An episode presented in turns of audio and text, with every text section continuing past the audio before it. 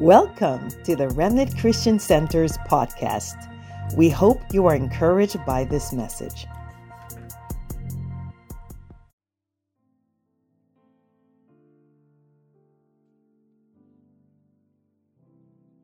Praise the Lord. Somebody say amen. I see so many beautiful faces and I see so many new faces. So, welcome to Remnant Christian Center. How many ready for the Word of God this morning? Come on. Come on, you got up. You got up. Someone told you about it. As you can tell, we are a church that allows the Holy Spirit to move. We allow times for Holy Spirit interruptions. And I know it's a little cool in here. I know some of you going like that, but it's about to get hot in the Lord. Come on, somebody say amen. So that's the only thing I got for you right now. Let's let's pray. I'm st- I'm continuing a series that I am burning in my heart for. Uh, last week we started a, a, series called the Jabez Principle. Now, the Jabez Principle is on just two verses on this on the story of a man named Jabez. Now, I know there's books about it, and I I even told some of my friends the other day. I go, you know what I don't like? I don't like when certain verses of the Bible have become super famous because then preachers don't preach about them anymore because it's like, oh, I'm not going to preach about that. Everyone knows about. And, you know, and I, and I started thinking, when's the last time someone you heard a sermon on John three sixteen? Because it's become so famous, so popular that preachers like me say, well, they kind of already know that. And so uh, several weeks ago, I was praying and I found myself praying uh, you know expansion uh, uh, praying and and and and you know what what does the typical christian do when you start praying for advancement favor right oh no no no i can't i can't pray that I think the Western world has forgotten that yes, you could still remain humble, but you could still ask God for his blessings. And so I started reading a story of, of Jabez that there's only two verses in the whole Bible, nothing else in it. But it was in the midst of a very boring, listen, a very boring uh, uh, demonstration, articulation of family members. Imagine if, if an orator came in here today sat in front of this pulpit and listed just on the list of names, every single one of you, your names, your last name, right? How and that was the whole service. well, how boring would that be if I said, okay, and Niali begot and, and Yvette and Harvest and Shalani. And the Gomez family was Enrique and Joanne and their children. I don't want to you know, say and then there was Robin, and then there was Michael Sturgeon, and then there was Darren. How, how boring what that is. Well, guess what? This story that I'm about to read, part two, it was like that for, for nine chapters. Nine. I said that right. Nine. This, this First Chronicles, chapter one through chapter nine, is not the one that you read when you want inspiration. But in the middle of this historian's very perfect dialogue. Uh, by the way, even King David, when he was describing King David, the one who was doing the chronicalizing, didn't expand on David, but he expanded on one person. He stopped in mid sentence as if to say, You guys, I'm gonna break protocol. You guys gotta hear about this man. And this is now the story part. I'm gonna do a review of part one because, boy, part one was so powerful is so foundational. I'm going to do a review about them. then we're going to we're going to really dive into the second principle of Jabez. Are you ready? Go with me to First Chronicles chapter 4. Now, I had to give you context so you guys could know that it's not just, oh, Jabez. No, it's monotony, monotony, monotonous, monotonous, monotonous. Boom! This for two verses. Are you ready? Now, Jabez, thank you for that. Now, Jabez, the historian pauses, breaks form, was more honorable than all his brothers. Say honorable. And his mother called him Jabez, saying, Hear me closely now, because this is going to give you a hint. Because I bore him in pain. Everybody say pain. In other words, Jabez's name was a byproduct of somebody else's pain. Let that sink in. And Jabez called on the God of Israel, saying, I don't have time to break this down, but I'll break this down in the next couple of weeks. Oh, that you would bless me indeed. Think about this, church. If if someone got up today and said me five times in their prayers, you'd be like, that guy is selfish. Why is he talking and praying about him all the time? there's something about Jabez that God knew and responded that it was okay because of his confidence level with God that he said, Bless me, and not just bless me, bless me very much. When's the last time you got up in the morning and say, Oh Lord, today I'm asking for your blessings, but not just your blessings. Bless me really good. we, we, don't, we don't even have language today in the Western world for that. we we think that's prideful. But Jabez and God didn't think that was prideful. Because most of us have a singular definition of blessing. We just think it's financial. But he goes, Bless me indeed. Next week, I'll tell you what, a, what the word blessing means. Not today. I'll, I'll give you a little bit so you could come next week. What the Hebrew word blessing means. It'll shock you. Listen, enlarge my territory. That your hand would be with me. And that you would keep me from evil. Now, watch this, it's going to tie it together. And that I may not cause pain. So God granted him his request. Then, if you keep reading in your Bibles, boring, boring, boring, boring, boring, boring. That is the only time that we know anything about it. So, the first part one of the Jabez principle. Again, I'm not going to be talking so much about Jabez, the person, although I'll include him. I'm more talking about the principle in his life and in his prayer and in these two verses that has given me a, such an insight of the kingdom of God and how to live life pleasing to God. The part one was the thing that we missed. The Bible says Jabez was more what? Come on, say it. More honorable than what? All his brothers. So last week we talked about the principle of honor. And so here's a little bit of review. He was more honorable than all his brothers. And because Jabez understood the principle of honor, watches, and walked in the spirit of honor, he was radically blessed by God. And we knew and we found out last week that honor has nothing to do with tone of voice, it has to do with the attitude of the heart. Because sometimes honor is expressed in how you receive a leader, sometimes honor is expressed how you receive a boss, a spiritual leader. Sometimes honor is expressed how you receive a prophetic word. Oh, that's not from God. Well, if here's what I find out, and this I wasn't last week, but it was so good that I'm going to add it to the review, right? Whatever you honor, you will attract, and whatever you dishonor, you will repel. Oh, come on. Whatever you honor, think about think about this. Place an item in that in that sentence. Whatever you honor, you will attract. Whatever you dishonor, you will repel. If you honor holiness, you will attract holiness and you will attract people of holiness. A lot of times people like, man, I don't understand why I'm just getting all these guys that don't love the Lord and hitting on me. Maybe you're attracting them to you. Whatever you dishonor, watch this, you will repel. If you dishonor holiness, you will repel the presence of God from your life. It's the same way with God and the same way with people. You want to be a you want to be blessed with the favor of God? First learn this principle that is a foundation. Honor God well and honor people well. We found out that six, 10 of the uh, of the of the uh, of the um of the 10 commandments, we found this last week, 4 of them, the first 4 are about honoring God, the last 6 are about honoring people. Check it out. Amen. And again, this is review, but we for those of you who are not here, this is good stuff because this is foundational. We found out last week in part one that the, one of the greatest scriptures of honor. Hear me, this is so powerful. I think, Chris, you asked me something. I was chewing on this, I'm gonna, and I'm, I think I have an answer. Matthew 10 and 13, in my opinion, are, are again, I'm a Bible person, so you can write the scriptures down, go home, and chew on it yourself. Matthew chapter 10 and Matthew chapter 13, in my opinion, are the greatest New Testament example of what Jesus described how what honor is and how to walk in honor. Because Matthew 10 says um, says something powerful. He says, if you receive a prophet in a prophet in the name of a prophet, you what? You receive a prophet's reward. And then then Jesus said, if you receive a righteous person in the name of a righteous person, you receive a righteous person's reward. Well, Chris asked me, what is a righteous person's reward? I'm like, hmm, that's a good question.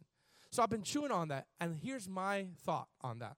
A righteous person's reward is if you receive righteousness in your life, if you receive a righteous person in your life, then you receive everything that they're about concerning righteousness. So that means that righteousness can rub off on you. A righteous person's reward is his life or her life of righteousness. And that reward to you brings greater conviction to you, greater accountability to you. Watch this greater desire for you to live holy. Come on, let's be honest, church. If we surround ourselves with 10 carnal people that are just kind of mad at the church and offended at the church, and you're all and offended at leadership, and, and, and your top 10 friends are all offended at the church, and you got one friend that is try- saying, I don't know about this, guys. I don't know. We should be gossiping about that. You are going to lean towards the carnality if you have more people of carnality around you. But if you had about 10 people, it's like, you know what, guys? And you and all the time they get together, you're weeping and crying. You're like, I want more of God. Even if you're an outsider, you're going to be like, guys, I, I, I want that. Something about you guys that I don't have. What is it? It's my prayer life. It's my word life. It's my choices that I had to cut off certain things so I could get more of God. Come on. If you receive a righteous, that's honor. That is honor. And we also learned that in Matthew 13, this is, I'm, I'm closing with my review, then I'm going to go to, but I, this is so important. How many agree honor is important? Matthew 13, he's, the Bible says that they saw Jesus growing up. Listen, this is very profound and prophetic. They saw him as a kid. They saw him. They saw him when he was 20 years old.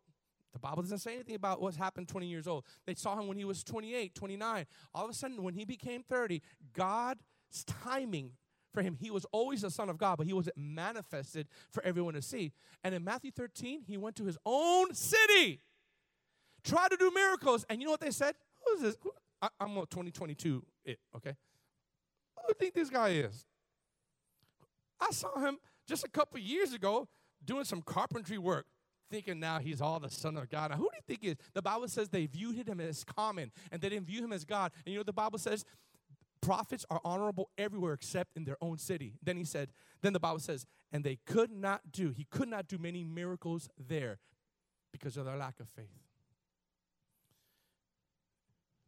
Now, watch this. Say this after me. This is review, but this is good. Dishonor shuts down what God puts in other people for me. Do you know that God has something around people that are close to you that sh- it could shut down because you dishonor and you are and you don't and you don't think that they have anything to give or you don't like what they said or you don't like their mannerisms. Come on. And dishonor closes the door for you to receive what was meant for you to receive from another person. Say amen. And lastly this is one thing that's really good because important. You have to learn honor, honor before i go to part two. Before I, I go to part two, this is something that really hit me hard. Now, please let this land by the Holy Spirit. This is last week, but I w- went so fast. You can never receive from someone that you do not honor. Boy, that could preach. I'm, I'm, you can never receive from me if there's griping, internal griping, grumbling, complaining, mad, angry towards me. I may not even know that you're mad at me, but you will never receive from me. Or if you're like, we grew up together. Who do you think he is? He's all prideful and stuff. I'm not prideful. I'm just trying to serve God. Same thing with you. You grew up someplace, all of a sudden God elevates you to a position of authority, and your friends are like, come on, bro, come on, that's just me. He's like, no, I need to act this way now, right? So my point is you can never receive from someone that you're privately dishonoring. come on, that's that's good preaching right there. So then what is part two? Jabez was more honorable than now. You got to buckle your seatbelt because today is going to be healing for your soul. I said healing for your soul. The Bible says that right after that, it says this. And, J- and, and his mother called him Jabez. Say Jabez. Because she bore him, and some verses say, in great pain. Everybody say pain. So that means the Bible called Jabez according to somebody else's drama. According to somebody else's pain, that was the identity that was spoken over Jabez at birth. Imagine you have such a painful experience in your life that when your son or daughter is born, you name them what you've been going through. I'm gonna call you broke, broke, broke Smith because I'm so broke. And now you're going to make me more broke. Because now I gotta feed you. Imagine, imagine, no, seriously, imagine that. Imagine, imagine coming out and your life is so hurt and you're and you and you have so much pain and they've called you stupid and you you birth a son or daughter and you call them stupid. And that sounds funny right? Jabez means pain or sorry. Look it up. It means sorrowful sorrowful. Imagine jabez going up to school and the attendance is coming and it says esther jacob pain?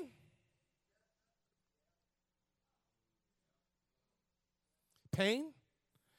Now, watch this. This is going to be something that's going to set you free. Because in the Bible, what someone named a son or a daughter became self fulfilling prophecies of what they would become.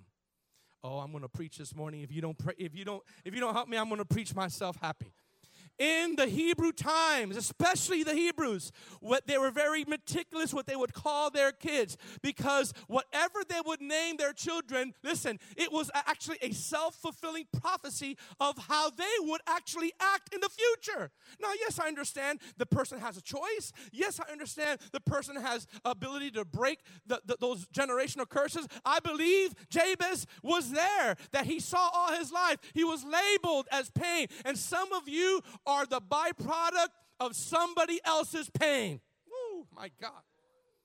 Some of you are a byproduct of your own words spoken over your mouth. Your parents, your, your, your past boss, your third grade teacher.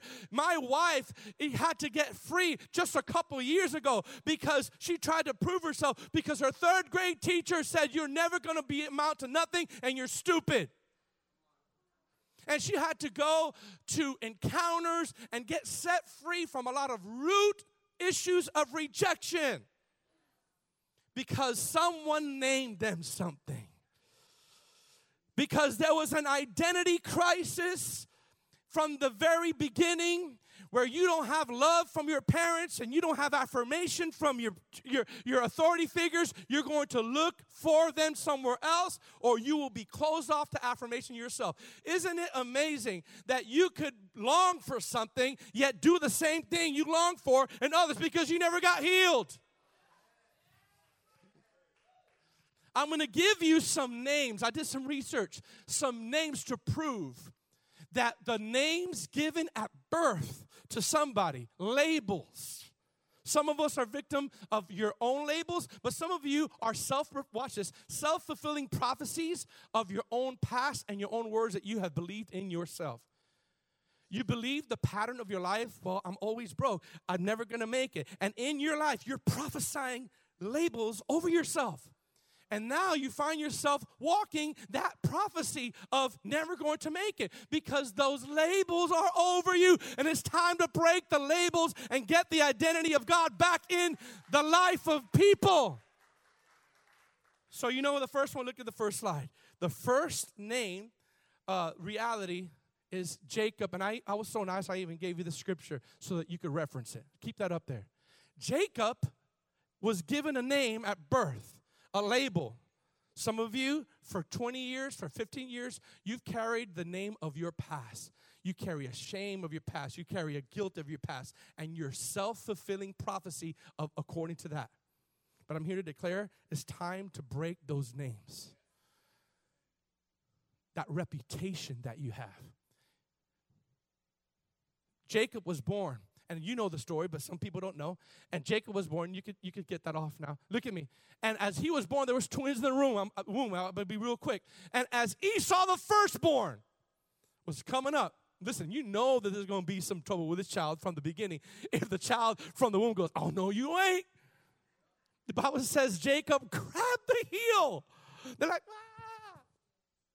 Grab the heel of Esau, and you know what the Bible says? That they named him we're going to call you deceiver. Because you just deceive your little kid, your boy. You know what? And in the church, we act all holy, but we name people all the time. We name ourselves all the time. We, we, we say, oh man, I'm just so stupid. You know what? I can't do that. You know what? God's never going to bless me. I'm never going to get healed. I've said that over myself. And the Lord says, uh, thundered. How many, like, when the Lord says something, sometimes he'll say it real softly, sometimes he'll thunder it because he's like, enough, you're mature. I love when the Lord, like, speaks to me, like, strong because that means I can handle it. And I remember one time, like, I don't know if I'm gonna get healed. Those of you that know this real uh, a, a, really bad nerve affliction for four years is really debilitating. And I'm like, I'm tired of believing. And I heard this thunder in my spirit. Those who doubt will not receive anything from the Lord. He, Lord, he's an unstable man in all his ways. Don't expect him to receive anything from the Lord. I'm like, that's in James chapter one. God's like, I know, I gave that to you. He said, Don't expect you. You know, you know why you're not receiving, son? Because you're doubting all the time. I became a self fulfilling prophecy of my own words. Jacob means deceiver. Imagine him growing up. And guess what happened? Watch this, guys. Watch this. He actually became a deceiver.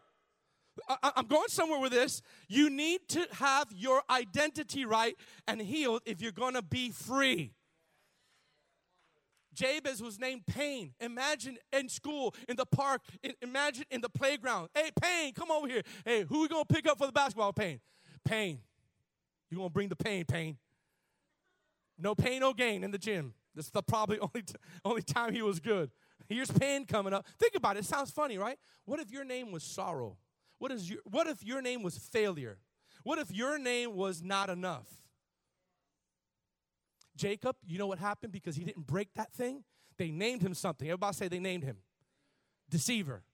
Guess what? When he was older, he saw this woman named Rebecca. She's like, hey, I want to marry her. Right? Well, well, well, actually, I'm, I'm getting ahead of myself. Before he even did that, he, he, was, he was a cook. He was a mama's boy. He loved to stay. Esau was a hunter. And, and, I'll be real quick, but I just want to say that Esau was so hungry and so Jacob, instead of being a good brother, saying, Hey, bro, you're about to die. Come on, let me cook you up something. He goes, Hey, I know you're about to die. Come on, give me some food. Give me your birthright. Deceiver. Give me your birthright. He's like, You want my birthright? Yes, because Jacob knew, uh, uh, Jacob knew what the birthright of the firstborn gave him blessings. And stupid Esau said, Okay, here's my birthright. Listen, he tricked his brother, and then he tricked him again. When his father Isaac said, I'm going to give the last blessing to the firstborn, which was Esau, he's, he goes, he goes, I mean, it just, uh, it just, I just love this because his last wish was to eat, Isaac. if you read it, he's like, give me one good food. Go out there and hunt. I want to I want to eat and die. So the Bible says that Esau was like, bet. And he was a hunter. He was going to get the best animal. While he was away, Jacob deceived him again through his mother's help. His mother's like, hey, listen, Esau's hairy and furry.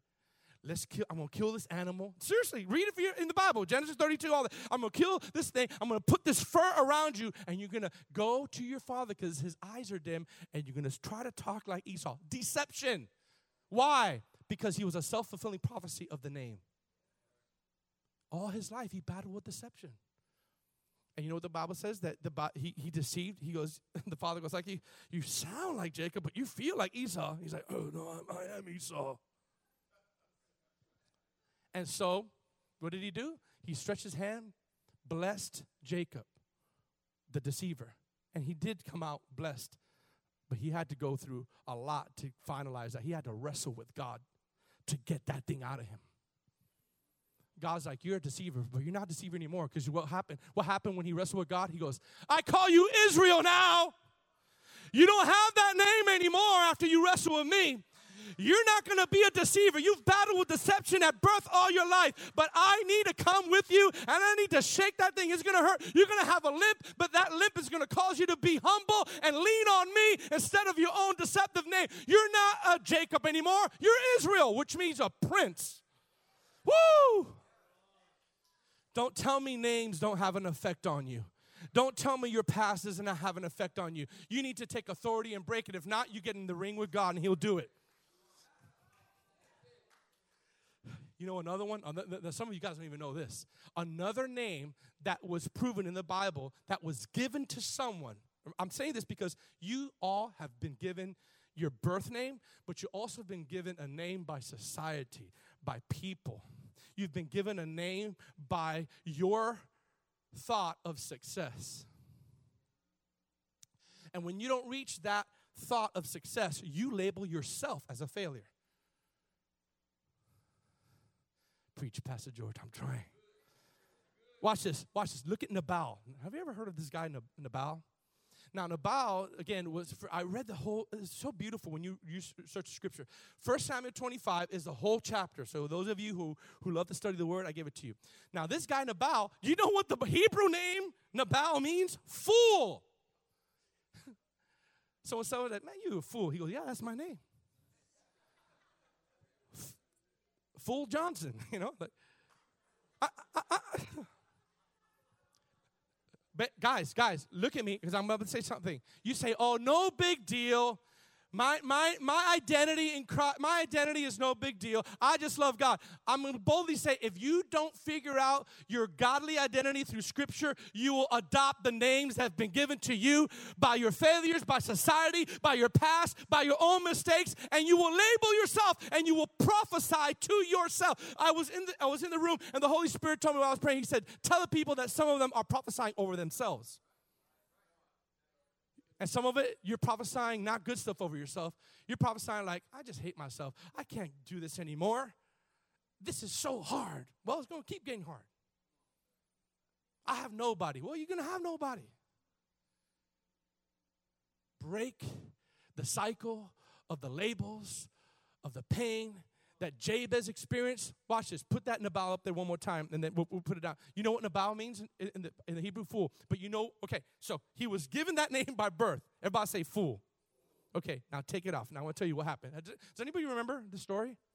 So Nabal was a person, just to give you a little quick Bible study, he was very rich, the Bible says, very prosperous right? And David, he was almost to that point where he's about to conquer everything, about to be the king. And, and so he, of course, see, there is some reports of this, you know, renegade kind of taking over the king, right?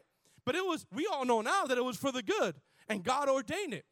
So that so so the Bible says that David and all his top men were they were they were gangsters, man. They were warriors. I'm serious. They they didn't lose a battle. You know, they, when they were coming to town, I was like, oh my God, they, they, they slaughtered people. Now watch, watch, watch. There, during time of war, the Bible says previously that David hid the shepherds of Nabal and his whole colony, and they protected him. So now David's coming in after war. He's a little tired. He's going to this rich man, and he sends messengers to this Nabal guy. Say, hey, do you guys have anything left over? Because you're you're you're sharing the sheep, so it's you're going to have some leftovers, right? Can you just give us a little bit of leftovers? We're tired from the battle. Do you know what the Nabal said? Fool, fool. Watch, watch this. Nabal, watch this. This is so key. He acted according to his name. He goes, Who are these? Read it for yourself. Who are these renegades? I'm not going to give anything to David. Who, who do you think they are? I'm not giving anything to these people. I don't even know them. So the, the, the, the messengers came back to David. This is so, is, I read this and I go, Woo. You know what David said? He goes, Get 400 men, get your swords. We're going after them. It's over. It's done. Oh, oh no, oh no, oh no. I'm like, he just done God David mad. 400 men, 400 for, for Nabal and his, and his whole town. He was going to slaughter his whole town because, watch this, he didn't honor David. That's honor. So, what happened? He acted foolish. His name was a fool. He acted foolishly. So, Abigail, thank God for Abigail, his wife, Abigail rushed down, gave him hundreds of things of cattle and stuff, and saw David and his men coming towards the city and bowed down her knee, her knees, and basically interceded for Nabal. But you know what his wife said? Forgive me because his name is Nabal. He's a fool because of his name. Have you ever read that? He goes, Abigail goes, please forgive him. As his name is, that's how he's acting. And I read that yesterday, and David goes, Praise the Lord. Literally, I'm quoting. He goes, Praise the Lord that God has sent you to me. Because surely by tomorrow morning, none of Nabal's men would have been staying alive. That's what he said. She interceded for her fool husband that never got it right, never got the name changed, lived up to the labels, and almost got him killed because he was acting out on, watch this, I'm getting somewhere, on false identity. I'm going to announce this to everyone. If you don't know who you are, you will begin to act erratically and you will begin to act according to the labels that you've placed yourself because you have nothing to attach yourself to. Who am I? I guess I'm who they say I am. That's why in the wrestling match, this is just coming to me. In the wrestling match where Jacob, God already knew his name. He didn't forget. He goes, Who are you? What's your name? What's your name? Come on, you used to be deceiver. Who are you now? I want you to see yourself in my identity. Who are you? Jacob? No, you're not Jacob. He still called himself deceiver. He guess I, I guess I am who they say I am. I guess I'm a deceiver. I guess I'm a I guess I'm a doubter. I guess uh, I guess he goes not anymore. Because I'm giving you my name.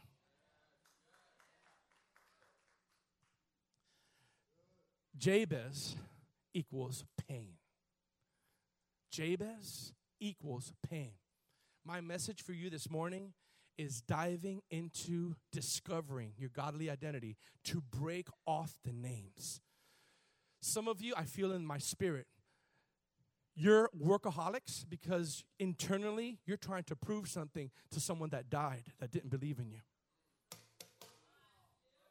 You're working hard around the clock, getting business, and you're fruitful, and you're showing everybody how fruitful you are because subliminally you haven't got healed from the words of rejection. Oh, I'm preaching this morning of someone that says, You will never amount to anything. And you said to yourself, I will prove it to you.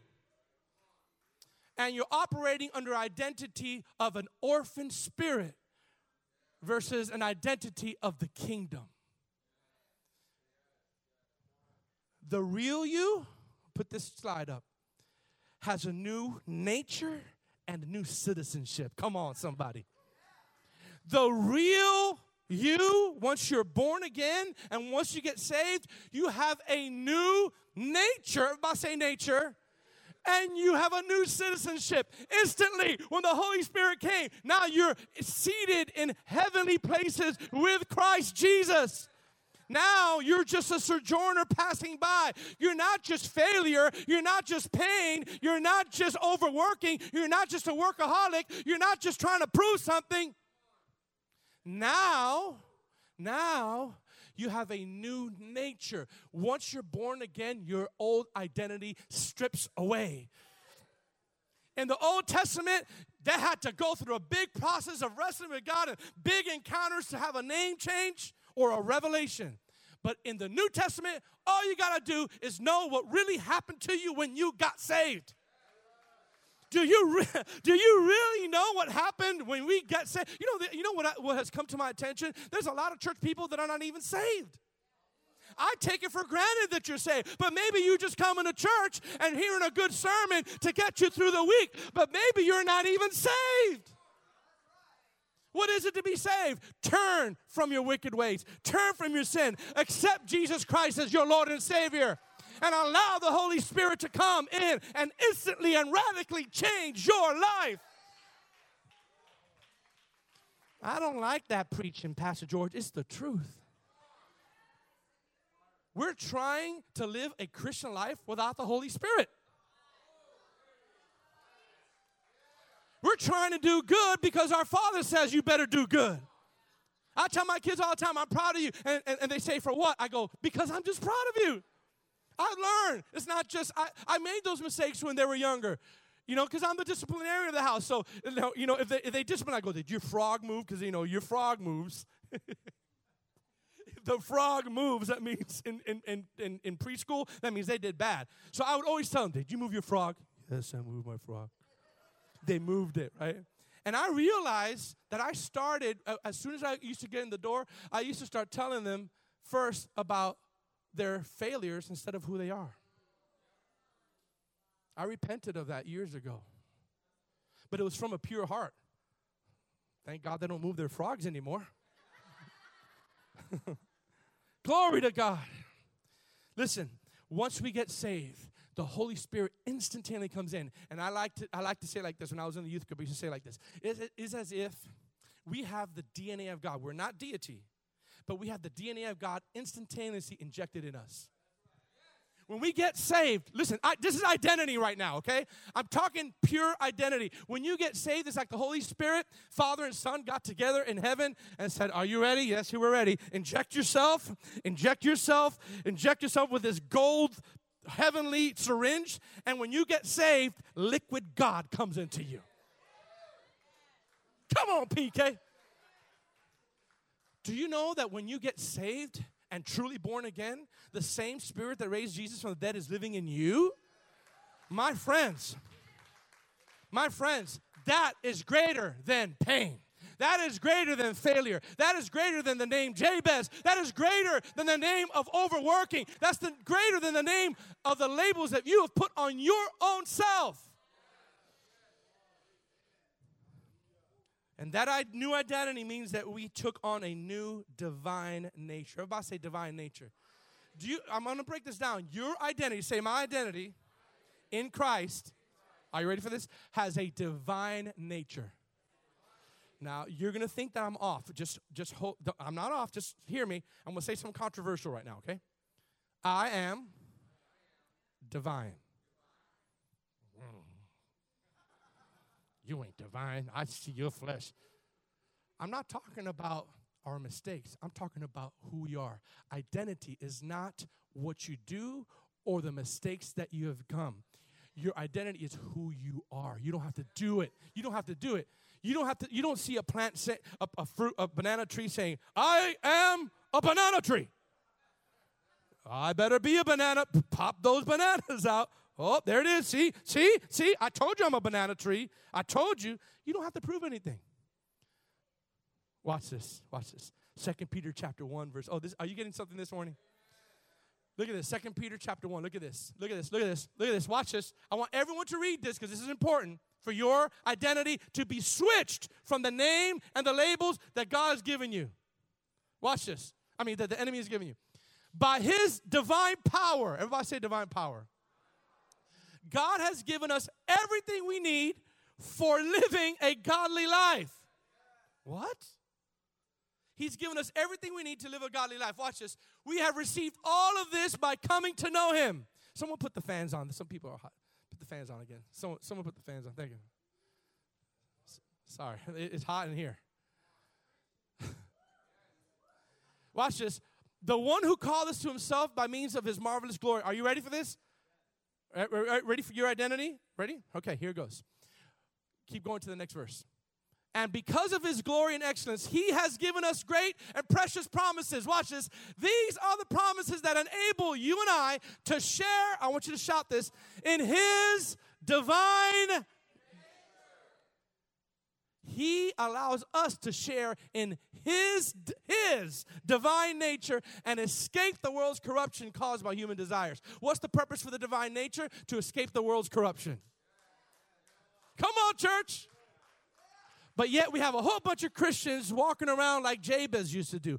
No, that's not for me. My I'm I'm I'm always in pain. My life is pain. My name is pain. My identity is pain. I'm a failure. Look at my bank account. Do you know that your bank account has nothing to do with the success that God calls you to be?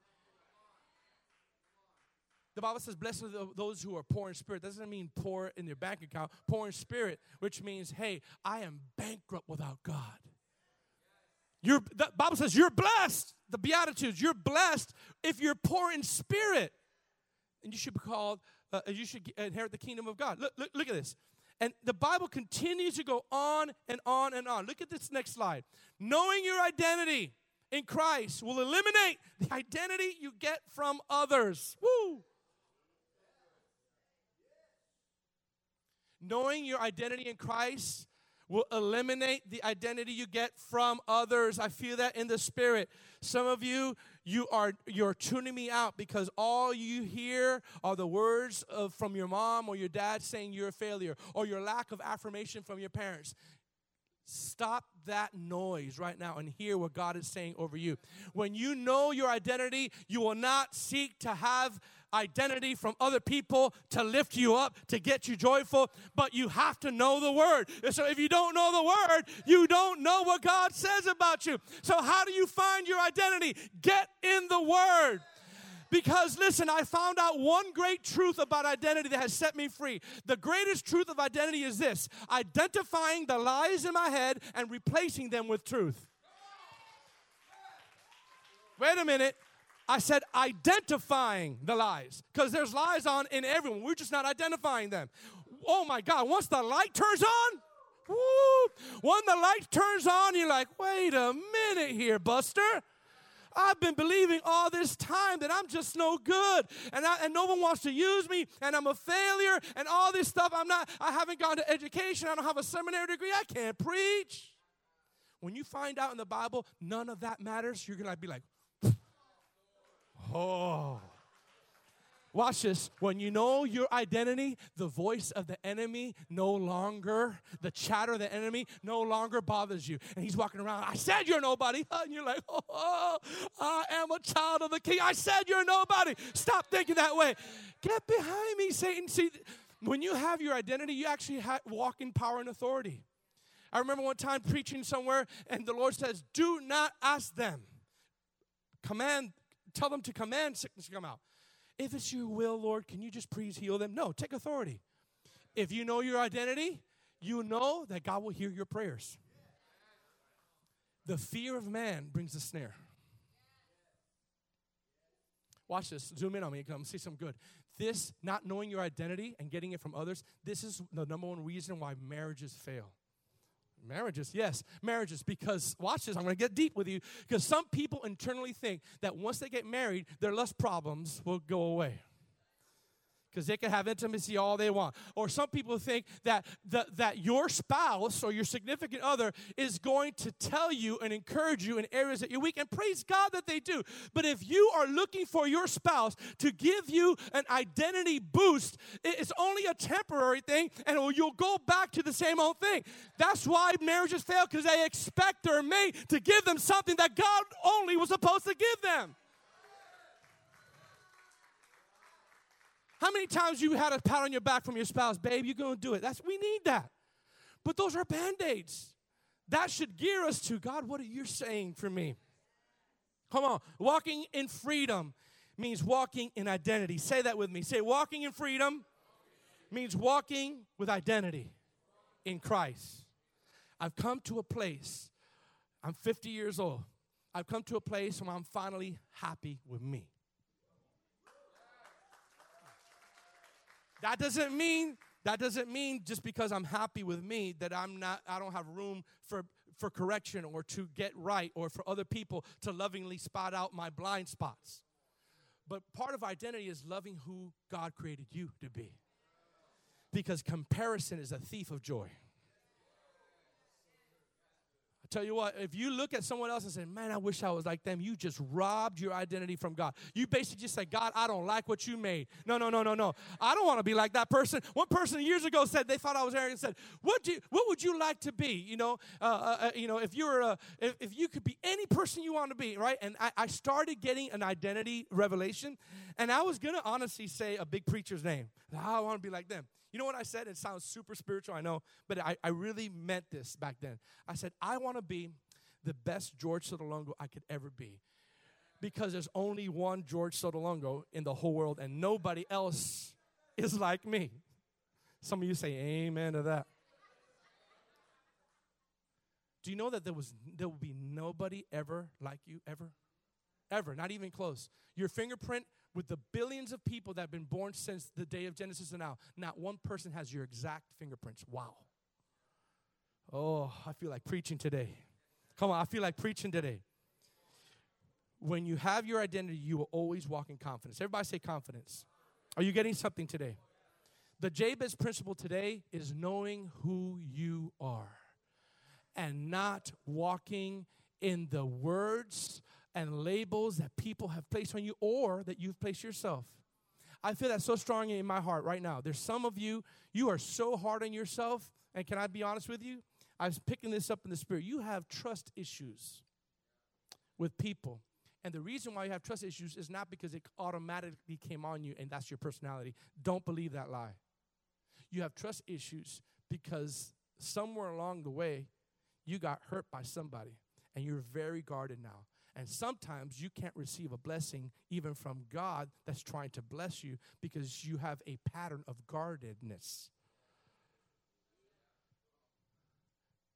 If we can't receive from people freely, sometimes we can't receive from God freely. Because it's a condition of the heart. Come on, say amen. Look at this. The scriptures give us the revelations that fuel, everybody say fuel, our confidence. Look at it, it's up on the screen, by telling us who we really are and what we really have access to. Oh, I'm going to jump around and joy right now. I'm going to say that again. The scriptures, take a picture of this, gives us the revelation that fuel, that fuel. The scripture is the gasoline that fuels, what does it fuel? Confidence. Confidence. Identity and confidence are synonymous. Show me a person who is not confident, and I'll show you a person that doesn't know their identity. Uh oh. Everyone's like, oh, why is he looking at me like that? I'm going to tell you what we have access to. Are you ready? I'm going to pop things off. We have a heavenly mind. If an angel came to you and said, and said, I'm going to give you right now a heavenly mind, right? Give to you, Lewis, heavenly mind. You're going to be, most people be like, really? You're going to give me heaven's mind? It's already in the Bible. You would be excited if an angel said, I am going to give you a heavenly mind so you won't think all these thoughts. You're like, thank you, Lord, about time. But you know what the Bible says we have access to? First Corinthians chapter 2, I'll read it off. For we, for who knows the Lord's thoughts? Who knows enough to teach him? But we understand all things, for we have the mind of Christ. That's identity. Identity means you have access to heavenly thinking.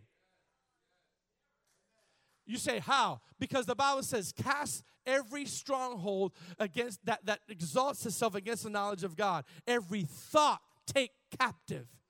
That means you have the ability to say, oh, no, no, no, no, no, no, no. He- uh, no, no, no. Heavenly thoughts are all out here only, baby. Not your thoughts, only heavenly thoughts are here. I'm, I'm the head, not the tail. I'm going to be black. I may not look at it right now. You know what else we have access to? Oh, I'm preaching myself happy. We have heavenly treasures. Rosie, I said, I said, an angel appeared to me, if I, if I said that, and said, He's going to give you all of heaven's treasure. If you don't know the scripture, you're going to be like, Oh my God, why me? Everybody in Christ has heavenly treasures in them. Look at that next verse. Look at the next verse. Look, watch this. Second Corinthians chapter 4, verse 7. But we have this treasure in earthen vessels. Woo! We have this treasure in earthen vessels that the excellency of the power may be of God, not in us. We have a heavenly mind. In, that's our identity. Yes, yes. We have heavenly treasures in this earthen vessel. You know what else we have? We have a new heavenly occupation. I'm going to say that.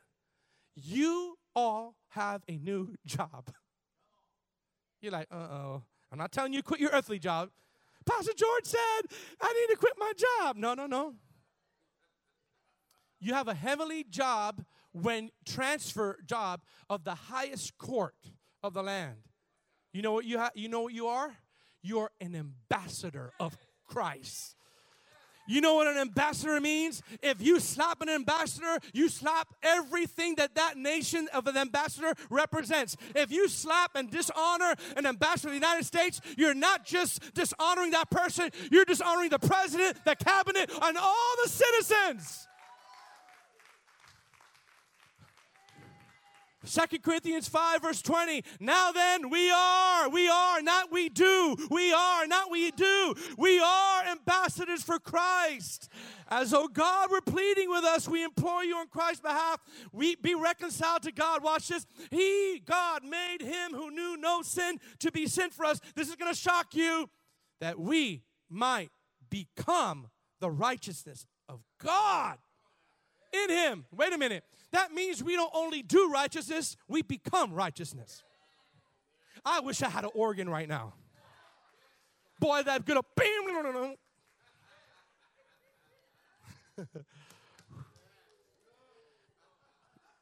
Turn that Jabez name around. Come. turn that name around and realize that you have heavenly treasure, you have a heavenly mind, you have a new job. Every one of you in here that is born again, you're an ambassador for Christ. And watch this the righteousness that is in you from the Holy Spirit is the purest form of righteousness. Yes, you and I have to act it out and we have decisions. God is so good that He didn't make us like robots. We can decide if we do wrong or not. But the righteousness that is in you can never be improved upon. It is the highest and it's in you. Think about that. You can never improve the righteousness of God from God that is in you. My goodness gracious. You can improve your behavior, but you can never impure the pure, white, hot righteousness from the Spirit of God that lives inside every believer. Oh, God, help me, Lord. Watch this. I'm closing right, right now. Some of you guys keep going. Okay, I will. You're like, this is good. This is good. How many know this is good? How many know this is good?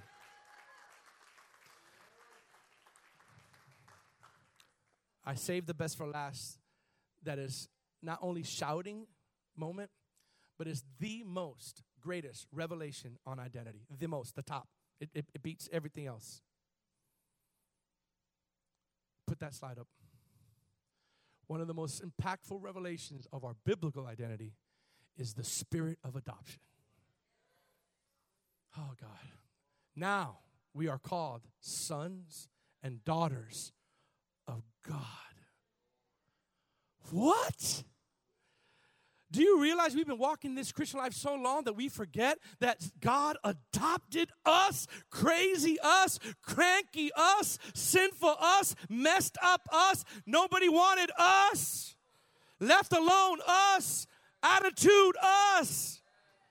The Lord saw and says, Not only am I going to save you, the Creator could have been a creator that said, I'm just going to save you. And that's it. That's all you get from me. He goes, No, I'm not only going to live inside of you, but now you're my sons and daughters. And watch this. Watch this. This is identity number one. Number one, when you are adopted, if you know anybody that's adopted people, or you yourself been adopted, or you've adopted someone, they have all the rights and privileges of the sons and the daughters.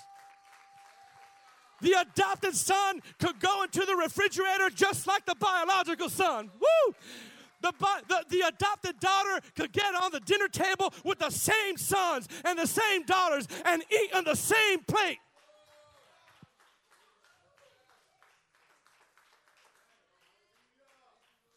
Somebody say, I am adopted by God.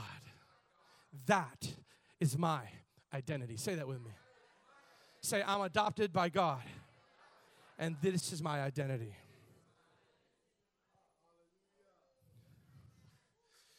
True freedom when it comes to identity. It's not going to be on your screens, but I want you to write this down. True freedom when it comes to identity is three major realities. It's not going to be on the screen.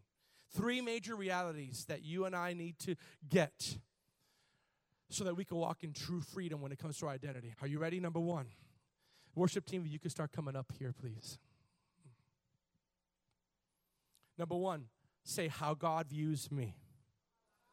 So if you want to walk in freedom, you have to tackle this question How does God view me? Now, think about this. How do you think God views you? Now, we're going to take a little exam here, just here, because it's very easy for me to preach at you and you get excited, but I want you to now grab it and think for yourself and, like, oh, I want to I want to take responsibility for you. Listen, without any raising of the hands, how do you think about God? How do you think God views you? Now, watch this. Look at me. I'm going to say something powerful. Because the cross, everybody say the cross. The cross does not only reveal our sin, the cross reveals our value. Do you hear what I said? The cross doesn't just reveal how sinful you are, it reveals how valuable you are. God, for God so loved the world. You're so valuable that he went on a cross. He just didn't do it because, oh, hurry up and let's get this off these dirty sinners. No, your value is great before God, so much so that his only the only son of God had to suffer and die because you're so valuable to him. if you change how you view God, you're going to change the world. You're going to change your confidence because now you won't look at your at, at God the way He God sees you. No, no, no. You're valuable. The second thing is how do you view God? The first one is how does God view us? The second, how do you view God? Do you view God as a tyrant? Do you view God as a as a person with a whip in his hand? I told you stories about my dad before. There's a lot of new people. You know, when, when, when we would get late and, you know, and we would sneak in, everybody, you know, you had your worldly days. You know, you had that belt or the chancleta. You know, Spanish people, the chancleta. Come on, Spanish folks. Come on. You know your eye is twitching right now. They're like having flashback. They're like, oh my God. You, you, you, you say something funny, it's like, it's like a boomerang. It comes right back. right? Or if you're, or if you're in some other, uh, uh, uh, other, other families, the you couldn't even finish a sentence. You're like, I don't think. What I was going to say, I was just going to go across the street. You know. What's my point? My point is this: is do you view God as someone that's always going to whip you? Do you do you do you view God as someone like, huh? I, you told me you were never going to do it again, and you did it again, huh? You did it again. What? what? I'm sorry, God. No, no, no. God goes, Come, come. I knew you were going to fail. Come, come. I forgive you. How do you, how, listen, how, how do you view, you view God? And watch this. How do we view ourselves? Do you view yourself as an orphan in the kingdom? Do you view yourself as the black sheep of the family? Do you view yourself as someone that's always the bad person? Or do you view yourself as a son and daughter of God? How do you view yourself? Recap. How does God view us? How do we view God? And how do we view ourselves? I'm closing because I'm going to I'm going to show you a video. That's one of my favorites when I talk about this topic. And I promise you, no matter how many times I hear it and see it, and it's funny, I cry all the time. But I want you to look at these scriptures real quick. First John chapter 3. Are you getting something this morning? First John chapter 3, really quick. I'm closing with this. Say identity. It's key to walking in freedom and breaking off labels and names that I've walked in. Behold, John, listen, John, John the beloved is saying something, and I, I wish I was there because I could imagine John going like this. Let, us say I'm John and I'm writing this because the Lord is telling me to write it. And I'm looking at you guys, and I, I, I would imagine John's doing this. What manner of love? Not what manner of love this God has. I feel he's I feel he's going like, what what manner of love the Father has bestowed on us that we should be called the children of God. He's like, this is God Almighty. He, we, he doesn't need to call anybody his children. He goes, What kind of love is this, guys? That we are called the children of God. Therefore, the world does not know us because the world did not know him. Look at this next verse, Ephesians, and then we're gonna, we're gonna, I'm gonna show you a clip. Ephesians, the Bible says, Blessed be the Father, uh, God, uh, verse, verse 1 and 3. It's up there. Look at it with me. Of Lord Jesus Christ, who has blessed us with every spiritual blessing in the heavenly places. Just as he chose us in him before the foundation of the world. Look at this, that we should be holy without blame before him in love. Watch this, say this with me. Having predestined us to adoption. Woo! Adoption as sons by Jesus Christ to himself, according to his good pleasure and his will, to the praise and the glory of his, of his grace, by which he made us accepted in the beloved. Accepted in the beloved. The spirit of adoption allows you and I to call God Abba, Papa, Father. The spirit of adoption gives you the right to confidently say, In all my mess, my father, the one who created the whole universe, is my dad, is my God, is my father, is my papa, is my father. Just like he's Jesus' father, he's my father too. And some of you cannot receive what I'm saying today because you never had an affirmation of a father, and you never had an affirmation of a mother, you never had an affirmation of a leader, and it's hard for you to receive. But my friends, I tell you today, if all you do is receive with open arms your new identity, God will bring healing to that area and he will be your father. You know what the Bible says in Psalms? When my mother and father rejected me, the Lord took care of me. He's the father to the fatherless. And he's labeled you beautiful. He's labeled you, uh, what's that word? Hez- Hezbollah? Hezbollah. He's looking at you not like you look at yourself. He's looking at you saying, You are my beloved one. You are my identity. Stop getting that identity of workaholism over your head. Stop getting that identity of I'm trying to prove my worth to somebody. Stop trying to get your identity from your spouse or your friends, or stop looking at yourself that you're a failure. Break off the labels of pain that somebody else gave you or you gave yourself. Some of you are victims for years of somebody else's pain. And there's great power when you finally know who you are. Zoom in on me because I feel the Holy Spirit on me here. One of my favorite movies of all time on identity is The Lion King. And The Lion King, we all know about this, but there's one time that, I, I, man, I swear I thought that that was like straight from the Bible when I saw it. Because here, here is, and I, and I want you to see this, and then we're going to, because it's going to bring healing to you. Because he's running away from his calling and from his identity and from his purpose. He's running away. You know why he's running away? Because of his pain. I'm going to say that again. In, in that story, what's his name? Simba was running away from his calling and his assignment, not because, listen, of anything else, but two things. He was in pain. Watch this, this is very key. He was running away. Are you ready? Slow motion. Because he did not know who he was yet. When the light turns on and you know who you are, it's like supernatural strength. You become almost like Superman because you realize, I'm the son of a king.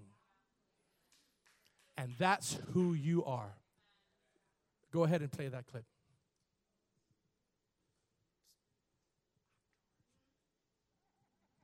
Creepy little monkey. You stop following me? Who are you? The question is, who are you? A little louder, guys. I thought I knew. Now I'm not so sure. Well, I know who you are. Shh, come here. It's us secret. Banana squash, banana, maybe enough already. What is that supposed to mean anyway? It means you're a baboon, and I'm not. I think you're a little confused. Wrong. I'm not the one who's confused. You don't even know who you are. Oh, and I suppose you know. Sure do. You're Mufasa's boy. Bye. Hey, wait!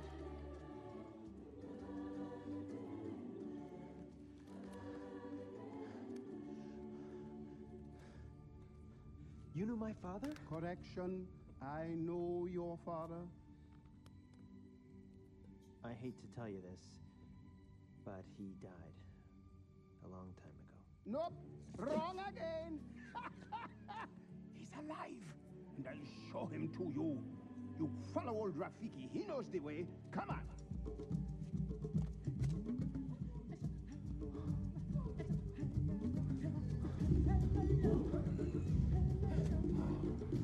Hurry up.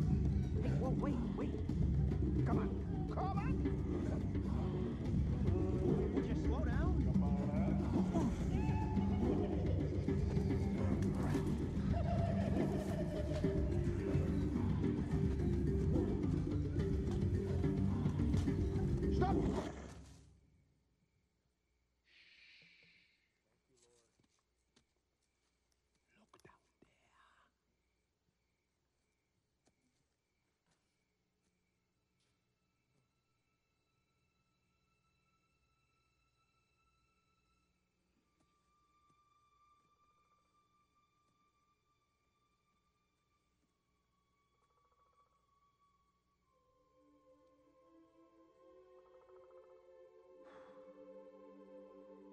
That's not my father. It's just my reflection. No. Look hard.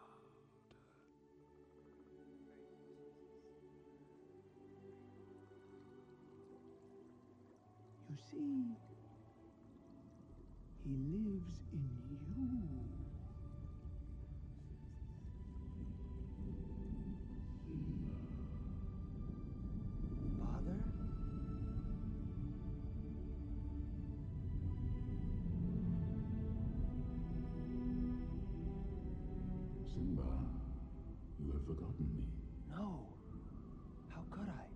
Forgotten who you are, and so forgotten me. Look inside yourself, Simba. You are more than what you have become. You must take your place in the circle of life. How can I go back? I'm not who I used to be. Remember who you are. You are my son, and the one true king.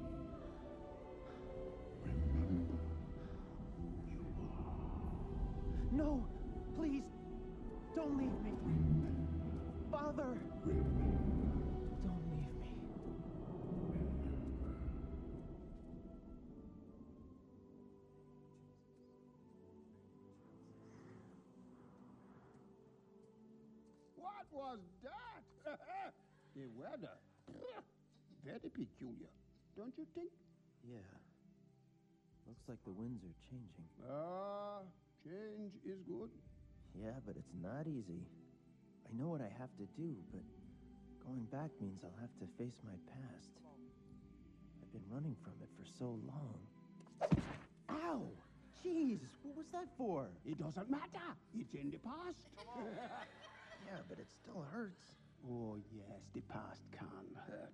But the way I see it, you can either run from it or learn from it. Ah, you see? So what are you going to do? First, I'm gonna take your stick. No, no, no, no, no. Not a stick. Hey, where are you going? I'm going back! Good. Go on. Get out of here.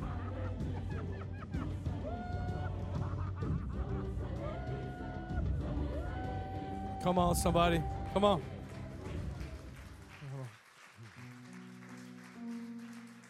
I want everyone right now to close your eyes. I want you to close your eyes. I want everyone to close your eyes.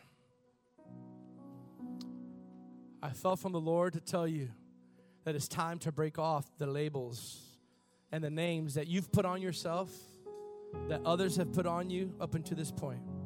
And some of you, I know this sounds super foolish, some of you are Simba this morning. You're running away from your assignment because of your past. You don't want to accept the assignment of God because your past hurt so much. Or you felt you you failed God. You never had an affirmation. I feel that others in this room you're operating from what I call from a spirit of rejection and an orphan spirit and you're working so hard to prove yourself to everyone, to your career because you've never had that affirmation. So you work so hard to get people's approval when deep down inside, deep down inside, you're empty and you don't know who you are. Today, I'm going to give a call for everyone that says, I want to break off the self fulfilling prophecies that I've put over myself through my words and the self fulfilling prophecies I've had from others. But the thirdly, I want to come up and break off the spirit of rejection over my life. That's what I felt from the Lord. Because I don't see myself as a son. I see myself as a failure. I don't see myself victorious because I see myself as broke. The Lord says, Not anymore. Because no matter what your condition is, I'm thundering it from the pulpit to you. You are a child of God. I'm no longer a slave of fear. I'm no longer a slave of other people's opinions. I'm no longer a slave of people's lack of affirmation of my life. I'm no longer a slave of money. I'm no longer a slave of opinions of people because I am a child of God. I'm adopted into his kingdom. And Jabez prayed. Listen, I'm saying the best for last. All his life, he must have been suffering with this identity crisis. And he came to a place in his life where at the end of his prayer, he said, Lord, that I may not cause pain. Why? Because his identity was probably for so much that his name was pain, so he probably caused pain to others. And he got to a place where he said, I don't want this anymore. I'm going to break it off my life. Would you bless me indeed? Let your hand be upon me and keep me from evil, that I, the one who was named pain, will no longer cause pain and no longer be in pain. That's you, I want you to raise your hand. Come on. If that's you, you said, I need, I need to break off some names. Come on, don't be afraid. I want everyone to stand up. Come on, I feel the Holy Spirit moving in this place. Don't you resist the Holy Spirit. Don't you resist the moving of the Holy Spirit in your life. There's breakthrough in your life right now. Come on, guys, I need this up here. I want you right now. I want you to lift up your hands right now. Come on, lift up your hands all over this place. Come on, we're to worship and then we're to open up this altar for freedom in your identity to break off these names. Come on, to break off these labels and to break off the spirit of rejection. Come on. Thank you for tuning in. For more information about us, please visit remnantchristiancenter.com.